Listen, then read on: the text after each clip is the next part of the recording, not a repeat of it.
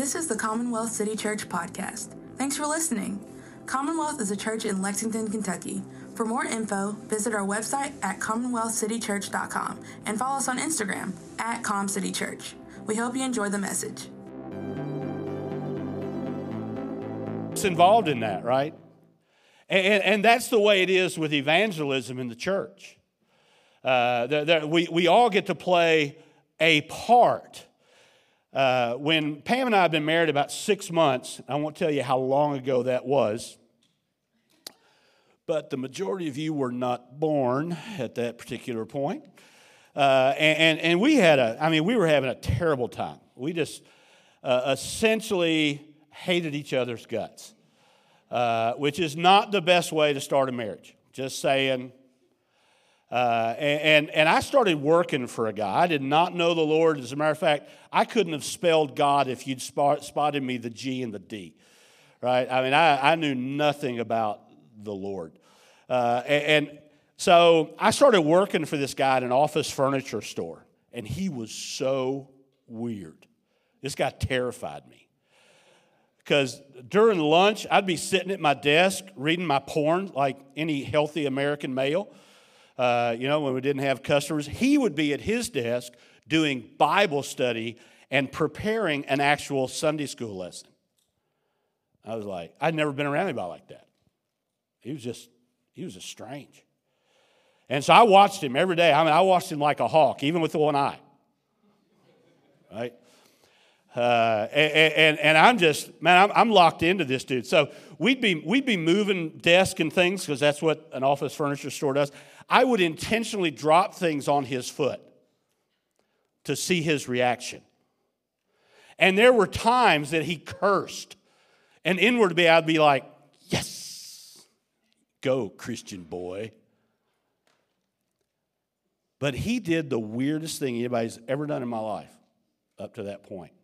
He came to me after that and he said, Hey, man, he said, You know, I, I, I cussed in front of you. He said, I apologize to the Lord already. I repented of that, uh, but I did that in front of you, and, and, and I need to ask your forgiveness for that as well. Well, at that point, that was my entire vocabulary, right? So to me, it was just English.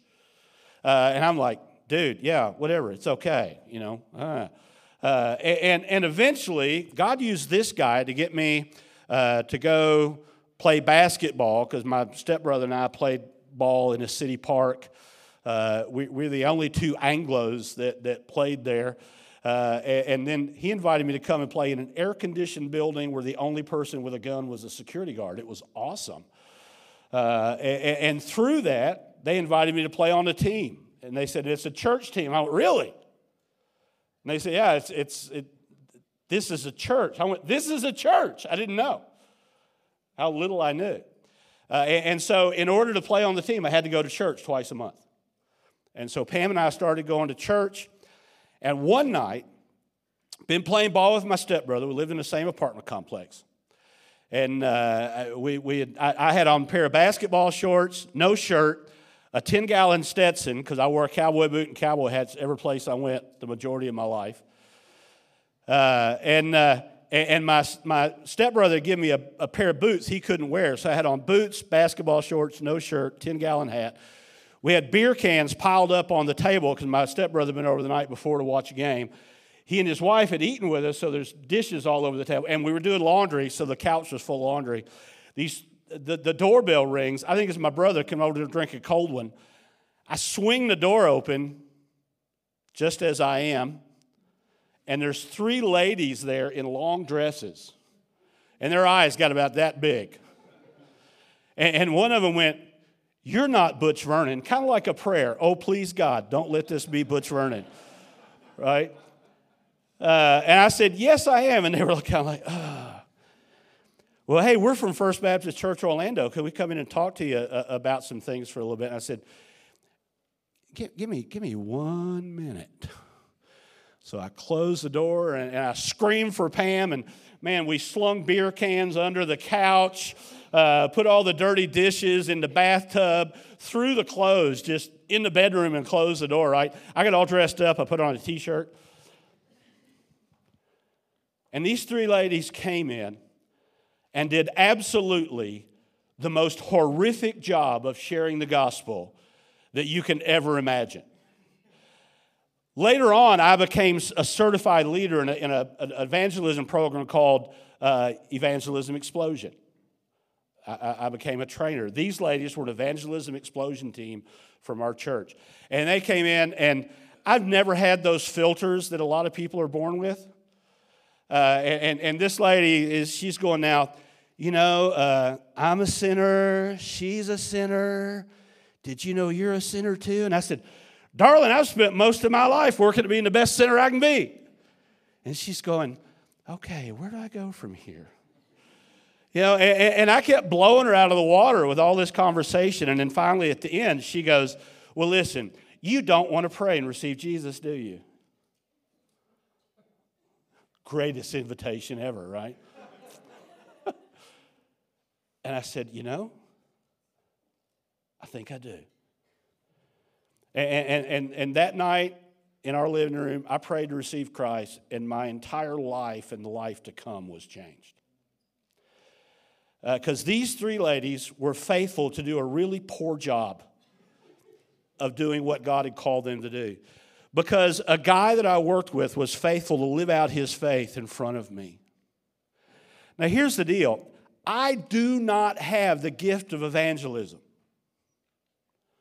I'm an introvert. I hate talking to strangers. I mean, it takes everything in me to do that. Now, most of you that are around me are what's going, Uh, is this you that you're talking about? But really, it, it, takes, it takes a lot out of me. And yet, even though I don't have the gift of evangelism, what, guess what I do have? I have the call to evangelism. All of us need to play our part. Sometimes we're going to be the fans in the stand praying for the person on the field. But there are times in each and every one of our lives that we ought to be the person administering spiritual CPR. There are times when those opportunities come up. And, and, I don't know, I don't know what you have in your repertoire. Big word, hear that. To share the gospel with somebody. Most people are afraid, well, I might do it wrong. Well, there is no necessarily wrong. God will take what you do and He'll bring somebody else along, right? But you need to have something. I, we used to teach how to do a personal testimony. The greatest thing that's happened to me in the ministry I'm involved in, simply the story. We learned how to do a five minute story, right? Just have a conversation with somebody uh, and, and talk to them about two or three verses in a passage of scripture. Ask them questions. Uh, I, I was at a Best Buy here in town, and it started raining, and, and, and um, like, I'm not going out in that. And this guy pulled up right next to me. He, I'm not going out in that. And, uh, and, and, and huge storm. And I'd been praying, Lord, I want to be faithful to you in the evangelism thing. And one of our key stories is about a huge storm. I was like, oh, crud. Yes. And I said, man, it's a big storm. And he goes, yeah. I say, we're not going anywhere. You got a second for a story? He goes, well. I said, Jesus' and disciples were in this boat. A big storm came by. It was about to sink. They're freaking out. They wake Jesus up. He gets up and he speaks to the wind and the waves, and instantly the storm stops. And here's where the story starts. Jesus looked at the disciples and said, Why are you so afraid? You still don't have any faith? And the disciples were terrified of Jesus and said to one another, Who is this that even the wind and the waves obey him? And I said, Man, I said, what do you learn about Jesus? That, I mean, wouldn't it be, doesn't it make sense they were scared in the storm? A boat's about to sink? Seems like an appropriate time to be afraid. He goes, Yeah, but it seems like Jesus had a different expectation for him. And we talked about that for a second. I said, Well, what about these guys? The response to a guy that saved their lives is terror. What, I mean, what do, what do you see there? He goes, It seems like they learned something about Jesus they had never seen before. That he was more than they thought he was. I went, Wow, that's, that's amazing, man. And, and eventually I had a little bit more, and I asked him, I said, Well, what about you? What do you base your knowledge of who Jesus is? And he went, Oh, look, it stopped raining. It was raining harder. And he joined Noah out in the parking lot. so my witnessing endeavor failed, right? Nope, trick question. I put a rock in this guy's shoe for the Holy Spirit to, to work and continue to speak to his heart. Sometimes we put rocks in people's shoes. That's what God gives us the opportunity to do. But sometimes we reap the harvest. But the key is we have to be looking, and there has to be gospel. Just inviting somebody to church isn't enough. Paul said, For I shared with you what was shared with me as being the most important. The Christ died on the cross for our sins according to the scriptures. He was buried, and he was raised the third day according to the scriptures. That's the crux of the gospel. And somewhere when we're sharing with people, Jesus and the cross and the resurrection have to be included. And Andrew's going to tell us all about that.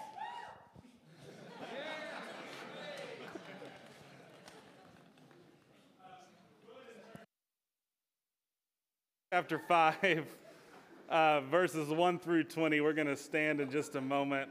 That was a great introduction, just all around.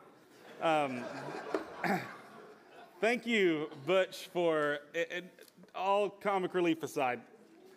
Thank you, Butch, for just your story of God's faithfulness to use his displayed and declared word that it doesn't return void, it doesn't come back empty. Um, and it's just our prayer that we see that today. We're going to we're going to use Mark 5 as a little jumping off point today. We're going to cover quite a bit of ground just practically of what it means for us. This is kind of part two of last week, what it means for us to maybe walk in a greater evangelistic expectation um, and hopefully see a, a greater evangelistic culture here in the midst of this family. So stand with me, if you will. Mark chapter 5, verses 1 through 20. Verses 1 through 20. We're going to specifically kind of look at the end of this section together. And let's read uh, the word of the Lord. They came to the other side of the sea, to the country of the Gerasenes, and when Jesus had stepped out of the boat, immediately there, there met him out of the tombs a man with an unclean spirit. He lived among the tombs, and no one could bind him anymore, not even with a chain. For he had often been bound with shackles and chains, and he wrenched the chains apart and broke the shackles in pieces. No one had the strength to subdue him. Night and day among the tombs and on the mountains, he was always crying out and cutting himself with stones. And when Jesus saw him from afar, he, the spirit possessed man, ran and fell down before him. And crying out with a loud voice, he said, What have you done with me, Jesus, Son of the Most High God? I adjure you by God, do not torment me. For he was saying to him, Come, come out of the man, you unclean spirit. And Jesus asked, What is your name? He replied, My name is Legion, for we are many. And he begged him earnestly to not send them out of the country. Now, a great herd of pigs was feeding there on a, on a nearby hillside, and he begged them, saying, Send us to the pigs, let us enter them. So he gave them permission, and the unclean spirits came out, entered the pigs in the herd, numbering about 2,000. They rushed down the steep bank into the sea and drowned in the sea. The herdsmen fled and told in the city and in the country, and the people came to see what had happened. And there and they came to Jesus and saw the demon possessed man, the one who had been who had had the legion, sitting there, clothed in his right mind and they were afraid. And those who had seen it described to, to them what had happened to the, to the demon possessed man and to the pigs. And they began to, to beg Jesus to depart from their region. And he was getting into, as he was getting into the boat, the man that had been possessed with the demons begged him that he might be with him. And he did not permit him, but he said to him, Go home and tell your friends how much, tell them how much the Lord has done for you and how he has had a mercy on you. And he went away and began to proclaim in all the Decapolis how much Jesus had done for him, and everyone marveled. Let's pray. Jesus, we thank you so much for this truth, this story that you um, lived out, literally lived out. Um, this invitation to be people that go and tell what you've done for us. Lord, I pray that you just use this as a great encouragement today for us. I pray that your, your voice and your conviction and your call in our life just be heard and received by all of us. Um, that I'm able to get out of the way of that call and just allow you to speak. Uh, Lord, we love you. We thank you. It's in your name we pray. Amen. You guys can be seated. Um, now, I would love to give a 30 minute detailed exposition on Mark chapter 5. It's, it's an incredible story, and quite honestly, it probably deserves that kind of emphasis. But today we're going to use it as a jumping off point. Now, I could give a, a little quick bit of application as we kind of navigate through this text. You know, there's lots of things going on here. There's, there's a lot of unclean going on, right? Unclean spirit, unclean home. If you live in the tombs, it's kind of an unclean home. Unclean country. You know, it's a country that is clearly living outside of the covenant of Israel. It's a bunch of pig farmers, okay? That doesn't really go really well with the Levitical law. Um, he's in lots of pain and torment, right? But there's something interesting. This is the first little bit of exposition I want to point out is, is when he sees Jesus, he's not confused on who he is, is he? You ever notice that? All through the Gospels, people are confused on who Jesus is, except demons. They know exactly who he is. They are clear on who the person of Christ is. And he comes to him and he says, You know, what are you going to do with me? And ask even permission to go into these pigs. We see that Jesus gives, grants that permission, and the demons flee from, from this man and run into a herd of pigs. This caused quite the economic frustration, did it not? 2,000 pigs there in an instant and then gone. It probably created quite a bit of a economic recession for the bacon and ham industry in the Gerasenes. Um, we see that the people show back up. And what does it say their observation is of this man, this maniac that had lived among them? It says that they were really honestly probably confused. He was sitting in his right mind, fully clothed, right next to Jesus. If that's not a great example of what Paul talks about in 2 Corinthians chapter 5, verse 17, that the old man is gone and the new one has come. His right redeemed mind, mind with the Lord. And then as we look at kind of the conclusion, this is kind of our jumping off invitation today, there's this moment where this man, who we don't even know the name of this man, we know the name of the demons that were in this man, but we don't know the name of this man. And he says he wants to be with Jesus, he wants to go with him in the boat. Uh, first little bit of application there is somebody whose life has been transformed by Jesus always wants to be with Jesus.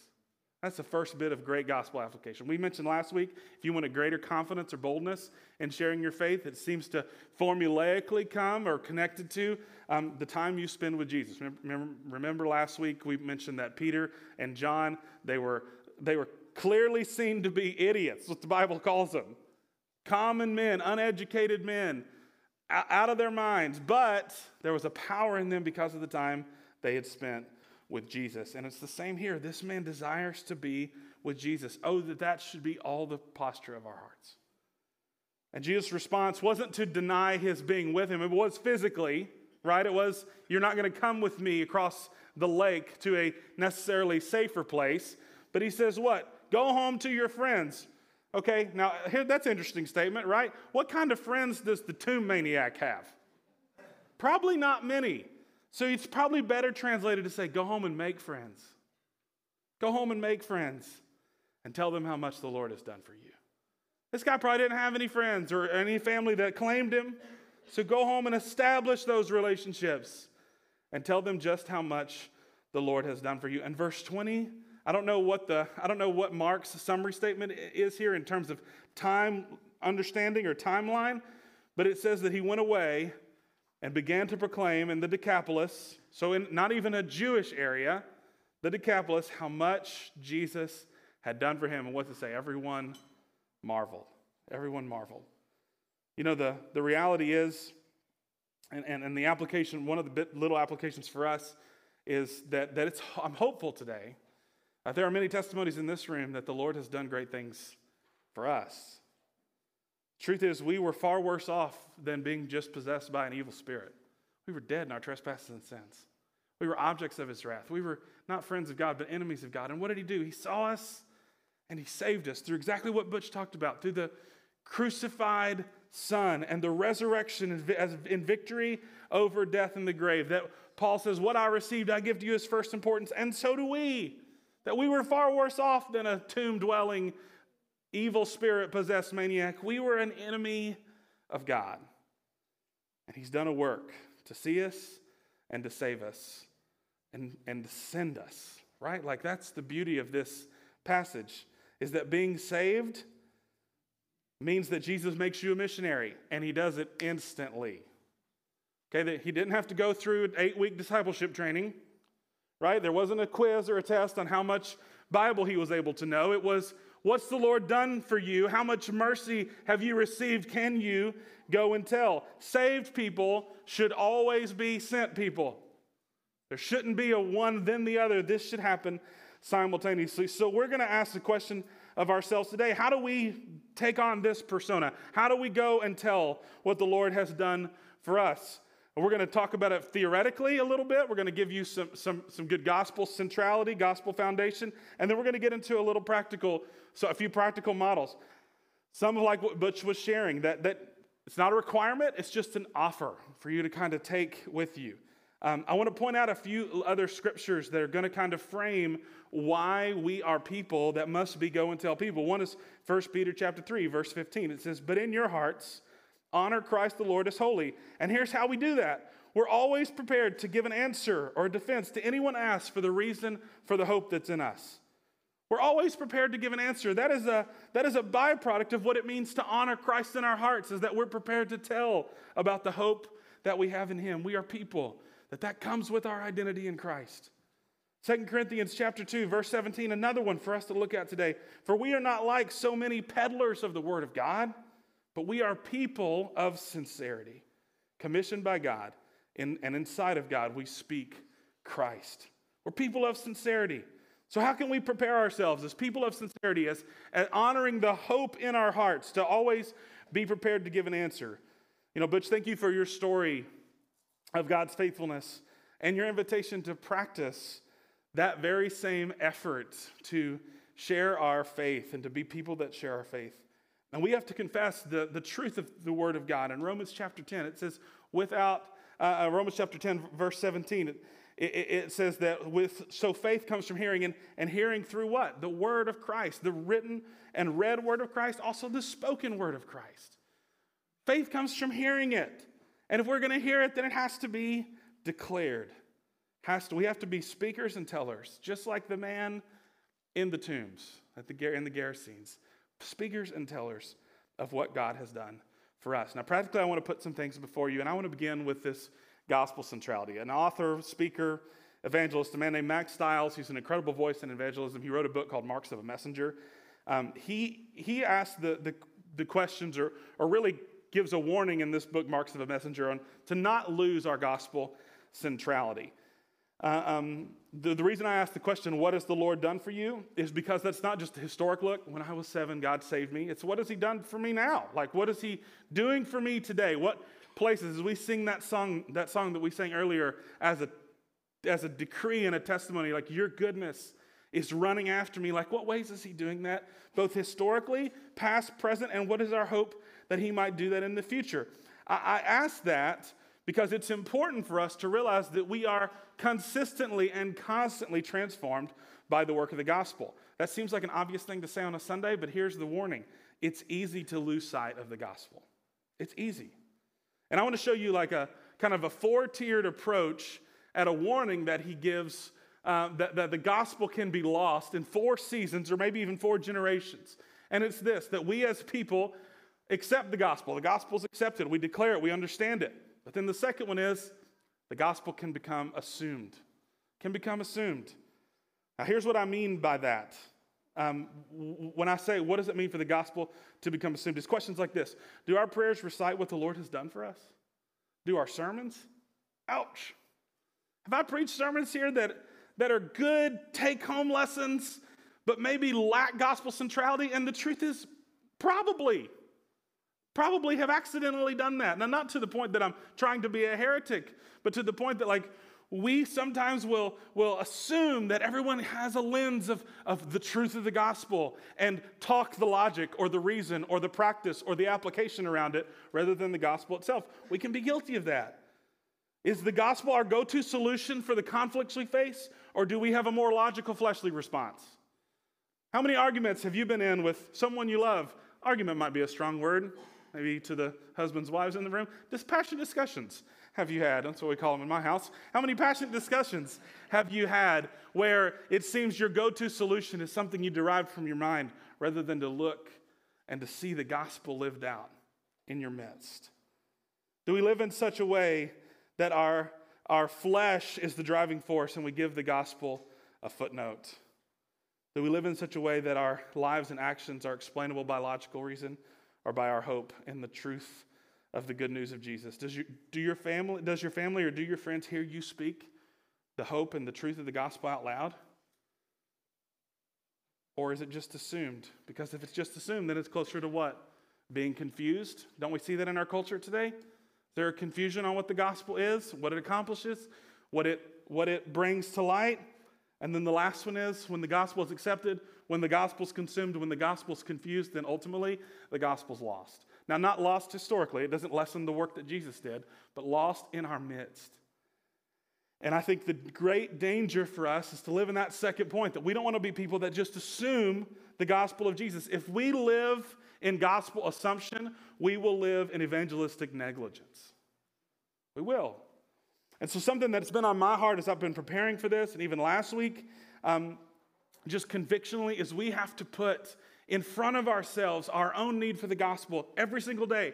In fact, I've said this before, I'll say it again. When I look into the mirror every single morning, you know, if I'm getting ready or brushing my teeth or, or, doing whatever, the person that I'm looking at is the person that first needs to hear the hope of the gospel of Jesus Christ. Before anyone else hears it that day, and other people should, that person in the mirror should definitely hear it. And I have a tendency to move on from that to the rest of my to-do list, to the rest of my Bible reading, to the rest of, you know, my, my travel or the podcast that I'm listening to, and, and to not put it right in front of my face. And I bet I'm not the only one in the room. No show of hands. But I bet it's easy for us to assume the gospel more than it is to announce it, even in our own lives. And so, something that I'm just inviting us into today as a practice is to put it in front of us. Now, there's a, there's a book, it's an older book, it's been republished dozens of times. It's called Valley of Vision. Anybody ever heard of that? It's a collection of Puritan prayers um, and, and really recitations. And we're going to do something today that's a little out of our comfort zone, a little awkward. Um, something we don't do in this church context very much, but we're going to do it today. We sang earlier, and we had the beauty of musical accompaniment, and they were great. Worship this morning was incredible. But we're going to sing again without, well, we're not really going to sing. We're going to speak in unison. We're going to confess in unison together uh, something, not with music, but with still lifting our voices through a spoken prayer and confession. Now, this is an old, uh, um, I got this from Banner of Truth website. Uh, it's an old kind of Puritan prayer to just remind us of our gospel centrality, and it's called O Thou Most High. Now, I'm going to try to get out of the way so everybody can see the screen. We're going to have four slides here, so we'll go kind of slow, but here's what I'm going to ask you to do with me today. I'm going to start by saying the title, O Thou Most High, and on my speaking of that, I just want to ask you to join in with me, and we're going to recite this whole sc- screen. There'll be four of them together as a way to practice putting the gospel in front of us. You with me? So this is like responsive reading, but there's no speaker part, all part. It's just all the all. Got it? cool. O thou most high, creator of the ends of the earth, governor of all of the universe, judge of all men, head of the church, savior of sinners. Thy greatness is unsearchable, thy goodness infinite thy compassions unfailing, thy providence boundless, thy mercies ever new. We bless thee for the words of salvation. How important, suitable, and encouraging are the doctrines, promises, and invitations of the gospel of peace. We are lost, but in it thou hast presented to us a full, free, and eternal salvation. We are weak, but here we learn that help is found in the one that is mighty. We are poor, but in him we discover unsearchable riches. We are blind, but we find that he has treasures of wisdom and knowledge, and we thank thee for thy unspeakable gift. Thy Son is our only refuge, foundation, hope, and confidence. We depend upon his death, rest in his righteousness, desire to bear his image. May his glory fill our minds, his love reign in our affections, his cross inflame us with ardor. let us as Christians feel our various situations in life, escape the snares to which they expose us, discharge the duties that arise from our circumstances, enjoy with moderation their advantages, improve with diligence their usefulness, and may every place and company we are in be benefited by us. What a great proclamation of our need and hope in Christ. I texted with some of the guys last night. That phrase, we depend on his death, we rest in his righteousness. We may his glory fill our minds, his love reign in our affections. And then the last, may every place we we and company we are in be benefited by us, not because of us, but why? Because of the hope of the gospel that's in us. Now, I just want to say there are tons of opportunities to put things like this in front of you every day. Go to the next slide. Here are some places that you might even want to take a photo of. I'll get out of the way again. Uh, uh of some resources. One's the book Valley of Vision, Banner of Truth, the web, a website. You can Google it. Every, mobile, every Moment Holy is a, is a group of liturgies in everyday life. He reads truth, she reads truth. There are tons of podcasts. I listed three Solid Joys, Gospel and Life, and in the Lord I Take Refuge as a journey through the Psalms. Um, there are Instagram and social media accounts that will put the gospel in front of you. Okay, now don't get lost in your algorithm there. Um, personal reading plans, and then even relational accountability to just say, hey, I, I want to I wanna be held accountable to put the gospel in front of us. Now, I want to, we've talked a lot about things here like um, gospel fluency, like speaking the gospel in everyday life. You know, that's a recommended resource. Um, that's a book. It doesn't really come up really well, but speaking the truths of Jesus in everyday life, that stuff is, is great. We want to continue to do that. But I want to give you some models uh, as we kind of bring this home in the next, in the next 10 minute One is a, is a book, but it's also kind of a movement, and it's called The Art of Neighboring. The Art of Neighboring. And The Art of Neighboring came out a number of years ago, and it gave like a kind of a new approach to radical hospitality in your own home. As you can see, this is a, looks like a bit of a, of a tic tac toe board, right? House in the middle, and then there's eight squares around it, nine squares total. Um, go to the next slide. I want to give you some of the, the, you know, look into this model of what it means to neighbor well. Totally check out, Google this, check out their website.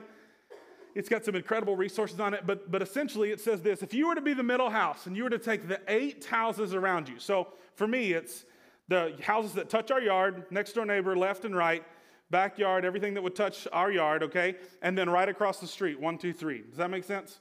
So my house, one, two, three, one, two, one, two, three behind. Here's a great start for are we neighboring well as a follower of Jesus? One, can you name the names of all your neighbors? Just the ones that touch your yard. And, the, and if, you're, if, you're, if you think you're getting out on this because you live in an apartment complex, all right, like maybe it's the apartments above you, the apartments below you, okay, just, just twist it on its side. Can you start with that? Well, if, if, you know, if we really, like, if, what if Jesus, when he told us to love our neighbors, men are actual neighbors? Are we doing that well? When we aim for everything, you know, and it's like, well, Andrew, everyone's my neighbor. Well, listen, okay. When we aim for everything, we hit nothing. So when we insist that we're neighbors with everybody, sometimes we might become neighbors of nobody. And I'm guilty of that. What are the names of your neighbors? Not, oh, that's the guy with the dog, you know, or he drives the red. What are, what are their names? A second layer to gospel intentionality. What can you tell me about them? What, can you, what, can, what do you know about them? You know, like where they work, their kids play Little League, you know, what, what they do for fun. That guy builds cars in his garage. You know, like what, what can you tell me about them? And then the third would be like a depth of information. So basic level factual stuff and then a depth of information. Essentially, this you know enough about your neighbors to know when to celebrate with them or when to grieve with them. You know when to give them a high five or to give them a hug. Right? That's just the starting point on what it means to neighbor really well and to follow the command of treating our neighbors in the same way that we would treat ourselves. And I want to put some things in front of you with that. Our ultimate motive is not, or, or, or, we don't have an ulterior motive for our neighbors to know Jesus. We have an ultimate motive for our neighbors to know Jesus. There's a difference between ultimate motives and an ulterior motives are this. An ultimate motive is that they might see the beauty of the gospel and how we sacrificially love them. An ulterior motive is we see them saved and we move on to somebody else, or we see them reject and we're like, well, we tried, and we move on to somebody else. Ultimate love is you keep loving. And you keep serving and you keep sacrificing and you keep sharing and you keep inviting.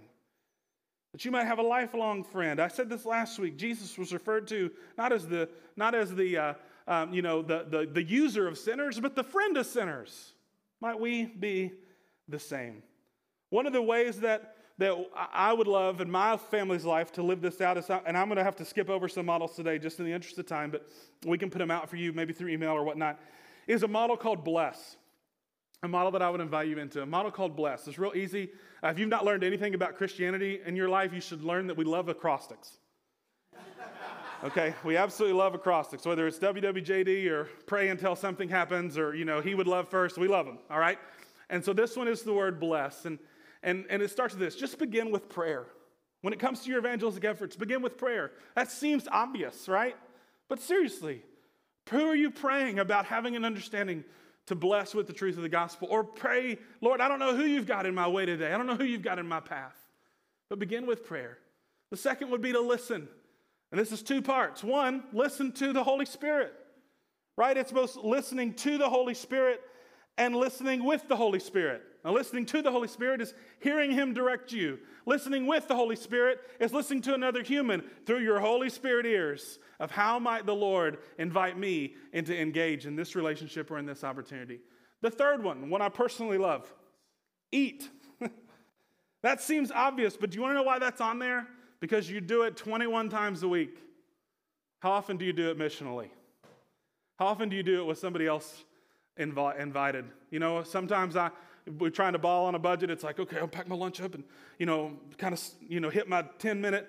What if, what if you, what if you redeemed your lunch hour or your dinner time or your breakfast time? What if instead of, you know, you hitting the McDonald's two for one app deal on breakfast sandwiches, you got one for the person at your work? Or you picked up something for what if one out of 21 meals a week you actually budgeted to maybe bless someone else um, in the time that you eat together? Whether that's bringing them your leftovers a little bit extra so they don't steal it from the fridge at work, or maybe going out to eat and, and you just sit around a table. Amazing things happen around a table with people. And it's not ironic that Jesus used the table as an imagery for what it means to be in communion with Him that we practice every single week. The third or the fourth is slow down. Here's what every single person out here is saying when we start talking about living with a greater evangelism kind of effort. It's, I don't have time for that. I don't have time for that, Andrew. I don't have time for that. I got, we got ball practice this night. We got lessons. We got this and that. Listen, when it comes to following Jesus and when it comes to being on mission with Him, it shouldn't be about additional. It should be about intentional. God doesn't want to, He doesn't want to add. He wants to take what you're already doing and give it greater gospel intentionality. How, you, how do you bless your, your, the, the team that your kids are on with Little League or volleyball or, or dance or whatever they happen to be doing? How do you come do that at work? How do you do that in your neighborhood? How do you have greater gospel intentionality? And one of the ways we do that is we slow down and we rest in the finished work of Jesus. That, that same thing that we, we spoke earlier, we, we rest in his righteousness. And then the last one is we share and serve. We look for opportunities to share and serve. This is just one, there are literally probably a dozen acrostic based evangelistic models. I'm not kidding. This is one that's really practical. Begin with prayer. Listen to the Holy Spirit, listen to other people, eat with people. Or you can um, edit that and just be intentional, recreate with people. That ruins our word. B L R S S doesn't make as much sense, right? Slow down and share and serve. Richard, go, go ahead to the three circles. This is a, a something I actually saw it sitting in the back there.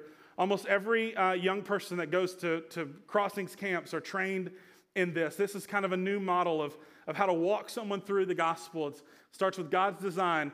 Our sin leads to brokenness. Brokenness leads to the need to repent and believe. We repent and believe what? The gospel. And the gospel re- recovers us redeems us so that we can now pursue rightly God's design. Trey, on staff with us here, it, it could teach this to anybody. And in fact, if you were to reach out and say, I'd love to learn more about three circles, you can totally do that. I don't know what model fits you. I don't know what's best. I heard a story this week of a, a college minister who has had decades of college ministry and seen hundreds of young people come to faith in Jesus. When asked what his evangelistic model was, he said, Oh, I would just give college students a verse to read and say, What does this make you think about God? and would sit down and talk about it. It can be that simple. The question is not what model will you use, the question is will you follow the command of Christ to go and tell how much he's done for you? Last week I mentioned, and we'll say this in closing, we, we talked about being people that come and see, but we're also people that go and tell. And as we come to the table, we take, eat, and remember what he's done, but we also take, eat, and participate with going and tell other people what he's done for us. And, and here's something that I'm just going to invite you into and ask and hope that happens in our midst. I hope that we are people that I know it's January.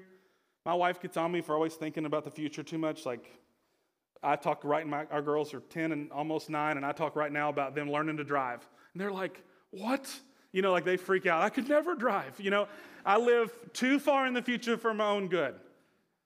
And sometimes I can do that to a fault. I know it's January, but I have a hope. We have a hope and an expectation that through when, when January 2024 rolls around, that we have collections, we have archives of stories and testimonies about how God used you to be a, to be a transforming force in the life of your friends, your neighbors, your family, those, those that you happen to be around, those who the Holy Spirit might use that God used you. And one of the things we want to do, we use this screen a lot behind us for, for different teaching aids and whatnot, but we would love to, to make videos. We'd love to bring our podcast back and feature stories of, of everyday faithfulness and everyday discipleship to encourage and stir one another up what it means to follow Jesus and what it means to, to be people that are on mission together. We hope that. We hope that we have a testimony of what it means to come and see here. But we also hope that we have, we have fruitfulness from what it means to be people that go and tell. Let's pray. Jesus, thank you so much for today. Thank you for the truth of your word. Thank you for the work you did in this man in Mark chapter 5. But thank you for the parallel imagery it is for the work you've done in me, for the work you do in us. That you found us, you saw us in our greatest need, and you saved us through the redemptive work on the cross and your victory over death and the grave. Lord, I pray that, that you birth in our hearts like a, a, a desire to maybe neighbor more intentionally, um, a desire to, to bless people or um, to, to take some evangelistic model or method and, and just start to prayerfully put it into practice in our life. Lord, I pray that you just uh, remind us of the role that we get to play in the redemption of the world that you've designed. You don't need us, but you've, you've won us, you desire us, um, that, that the world might know who you are through how we live. Uh, God, I pray that first and foremost, you give us just a greater gospel centrality. Put, it, put our need for Jesus right in front of us every single day. It's in your word and in your hope and in your work that we pray. Amen.